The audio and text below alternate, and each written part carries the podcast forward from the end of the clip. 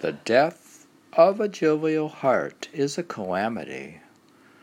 Flowers withering in autumn, a tragedy. Someone in this world who could bear to listen to my tale of separation and impossibility. Should our guide's vigilance slacken but for a moment, the caravan would be plundered, a catastrophe. It was I who offered my nest to the lightning's fire. I did this to myself, a sheer insanity. How could sympathetic souls endure it? The clamor of sighs and wailing like doomsday misery. To forsake the love of flesh and blood houris in the vague hope of paradise and absurdity. Now to find the darshan has been anointed, the tavern master, the master of the tavern, God have mercy. Why does he say that? this is poem, poem 75, which is poem 78 in the Urdu original, Masnavi, Mata Inur by Darshan Singh. The death of a jovial heart is a calamity. Hmm jovial heart, happy. happy heart, is saying that it would be wrong not to read this with a happy, joking manner. the death of a jovial heart is a calamity, if you're that way or not, jovial. You should read it with joviality. The death of a jovial heart is a calamity. Well, if the person is happy, right, and I sort of become unhappy, yeah, never noticed that like a happy-go-lucky perfect per- person. Well, we like happy people. Were you a happy-go-lucky person when you went to Central Park and did all your paintings? Did you have a jovial heart? Did you? The death of a jovial heart is a calamity. The flower, flowers withering in autumn, a tragedy. Someone in this world who could bear to listen to my tale of separation an impossibility. He's saying there's no one who can stand to listen to his poetry, who can bear to listen to this tale of separation. There's no one capable of bearing the tale of separation besides him and Rumi. Right? And we're uh, not up to it. Someone in this world who could bear to listen to my tale of separation and impossibility. So, like I said, we can't understand this poem. Hmm. Should our guide's vigilance slacken for a moment, we won't understand the poem. Should our guide's vigilance slacken for a moment, the caravan would be plundered. A catastrophe. It was I who offered my nest to the lightning's fire. I did this to myself, sheer insanity. Have you done that where you offered your ego for annihilation? Hmm. I was I who offered my nest to the lightning's fire. I did this to myself. Was that like he went into ultra deep meditation for a long time? Sheer insanity. How could sympathetic souls endure it, the clamor of sighs and wailing like doomsday misery? To forsake the love of flesh and blood houris. Uh, in the vague hope of paradise, absurdity. Now to find that Darshan has been anointed, the Master of the tavern, God have mercy. He's saying that we should, that God should have mercy that he was selected as the master. Now to find that Darshan has been anointed the master of the tavern. Why should we be concerned about him being the master? He's the master. Yeah, but he says, God have mercy because he, prays to God. Let's see. That, what- that means, that means he has to. He has to be vigilant for everybody, as he said. Let me see what He has everybody's uh, uh, trust on him in a way. He he's responsible for so many. Analysis. Verse 1 says When you entertain something very important, you ask God to have mercy. The death of a jovial heart is calamity, flowers withering in autumn, a tragedy. The verse 1, the refrain of this ghazal is the phrase Quiyamate, which can mean it's the day of judgment, the doomsday, a great upheaval, the end of the world, a calamity. The phrase also connotates a sense of great astonishment, which is expressed variously according to the context in which it appears. Verse 3 says, Should our guide's vigilance slacken for a moment, the caravan would be plundered, a catastrophe. The verse shows the immensity of the spiritual master's responsibility towards his disciples, whose souls he is bound to protect without his intercession. The disciples would be vulnerable to temptations and attacks from negative forces on the inner way, which would spell their spiritual downfall, as Jalaludin, Jalaluddin uh, din Rumi has said.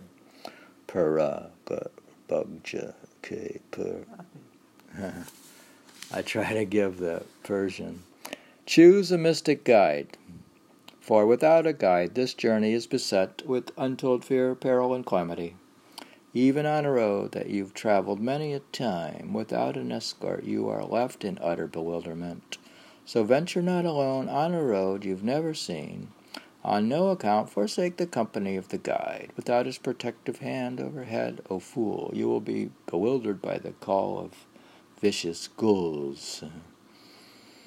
Ghouls are like evil demons. They will lead you off the path to your destruction, O many severe savvy person, severe, Severe. severe. Then you have trod this path and perished. Many, O many severe, then you have trod this path and perished. That's what, that's Rumi, which is compared to. Should our guide's vigilance slacken for a moment, the caravan will be plundered into catastrophe. Then he says, It was I who was offered the nest to the lightning's fire. I did this to myself, sheer insanity. The poet should foresee the calamities that would befall his heart, his nest. Yet he could not resist surrendering it to the cruel, fickle beloved, symbolized by the lightning. It says here the poet should foresee the calamities that would befall his heart, his nest. He says, It was I who offered my nest, which he is saying is a heart, to the lightning's fire, which is the beloved. To this, I did this to myself, sheer insanity. How could sympathetic souls endure the clamors of sighs and wailing like doomsday misery? Now that one, you don't know what that means. Go back to the poem and read it. I am reading end it. of the poem nicely. I am reading it. Hmm. Verse 6 says, To forsake the love of flesh and blood houris in the vague hope of paradise absurdity. He says this phrase, the poet refuses to embrace the tyrannical believer's ideal of postponed gratification. For neither does he accept that the charms of the houris, the maidens of paradise, will be superior to those of the beauties of this world, nor is he sure that such houris even exist. In a mystical sense, no paradise to come or the beauties that inhabit it could compare with the paradise the poet has found in the company of his enrapturing beloveds, his spiritual masters. Interesting point. And then at one point he's saying that uh, that the charms of the maidens of paradise he does not accept that they will be superior to, those of the beauties of this world. He's saying the beau- beauties of this world are superior to the maidens of paradise. That. Why is that strange? How can this girl be more beautiful than Well, I've maintained that a, a, a woman, earthly woman, is, can be more beautiful than a than a celestial nymph or maidens of paradise. And on the other hand, also the masters, the charms of the master, superior to paradise itself. He's saying it's better. Paradise is being with the spiritual master, not being waiting to go up to heaven to be with celestial nymphs. You get the point? to forsake the love of flesh and blood, houris, which are maidens of paradise, in the vague hope of paradise. It's an absurdity. It's absurd to like wait around and say, I'll go to heaven after death.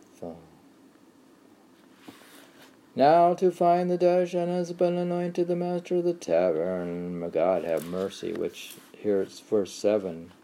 It's a shocking irony and an unimaginable turn of events that lowly darshan has been appointed tavern master, Pir-e Mughan, Mughan, M-U-G-H-A-N, with the responsibility of pouring out the wine of mystic love to all. In his Hindi commentary on this verse, Harish Chandra Chadra writes, quote, God save this tavern considering the squandering habits of those profligate, profligate wastrels. Profligate wastrels, its spiritual tavern masters. The entire store will be brought to ruin at his hands. In other words, he's he's implying that Darshan Singh will profligate. He will just distribute everything. He's recklessly extravagant in his his giving away of grace.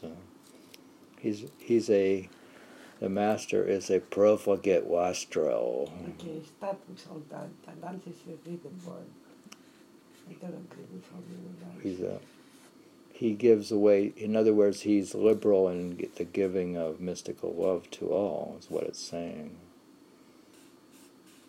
You know. I'll read the poem again since I went off on a tangent. I'll try to keep my heart jovial. The death of a jovial heart is a calamity. Flowers withering in autumn, a tragedy. Someone in this world who could bear to listen to my tale of separation, an impossibility.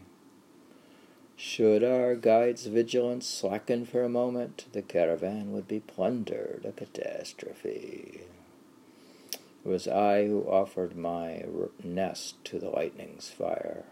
I did this to myself, sheer insanity. How could sympathetic souls endure it?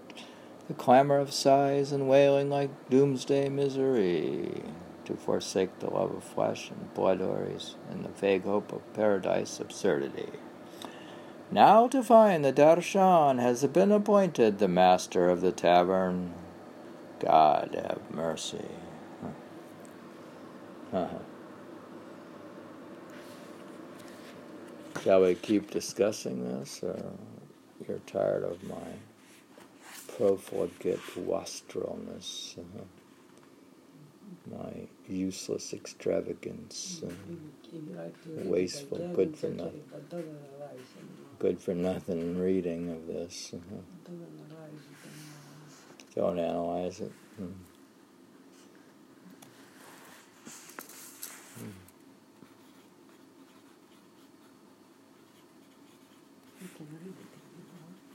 I can read it with analysis. The death of my being able to do analysis is a calamity. The death of a jovial heart is a calamity. Flowers withering in autumn, a tragedy. Someone in this world who could bear to listen to my reading of this poetry is an impossibility. Someone in this world who could bear to listen to my tale of separation and impossibility. But we felt that Rumi would be able to understand it. Don't say anything else but the. At least he would. Someone Don't interrupt the in this world who could bear to listen to my tale of separation is an impossibility with the exception of since- Rumi. can't find anybody who will listen to his pain in the brain. Uh, well, the, all of human life is a tale of separation. The, the story of the soul from God but is, uh, it's, it's his is so, which so, we dearly remember. powerful, so painful that nobody would dare to listen to it. Remember in the prior poems, like he talked about this happened from the beginning of time or something. When the soul, something was um, the very beginning of time. Okay. The soul was, the tale of separation began like uh, way back. So that's the tale of separation is you could say all of the reincarnations of the soul or the original creation almost. Right. Someone in this world who can bear to listen to my tale of separation and impossibility.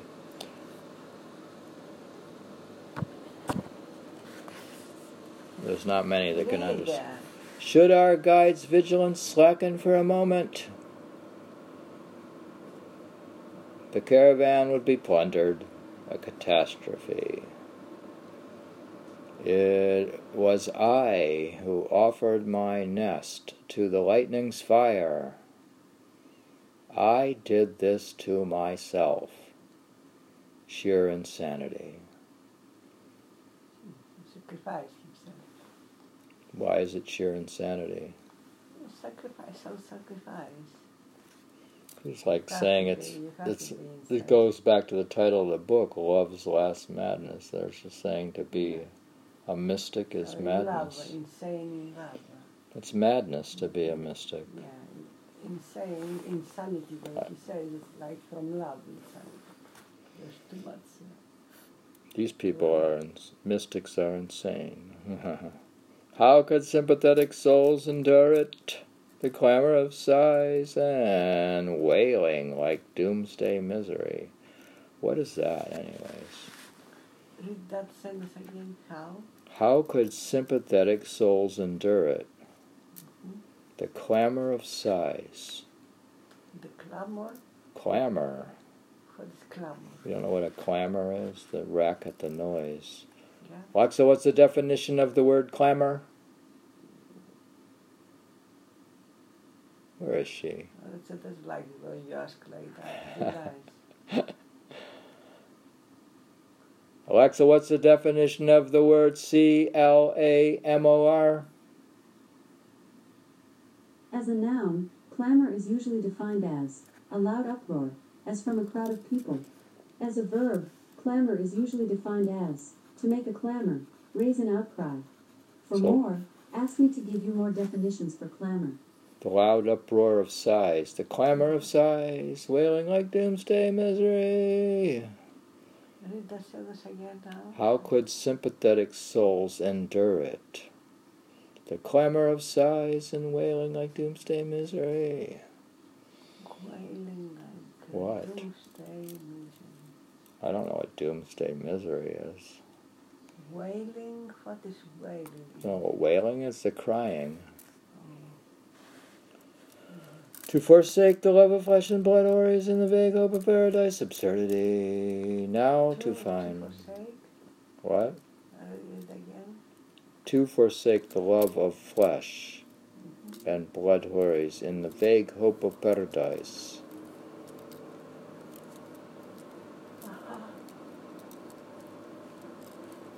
Uh,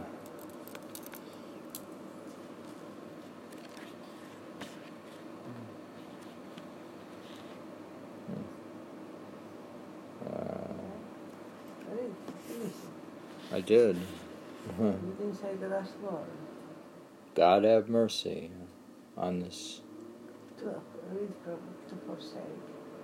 To forsake the love of flesh and pleasures in the vague hope of paradise absurdity.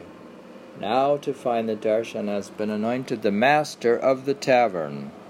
God have mercy.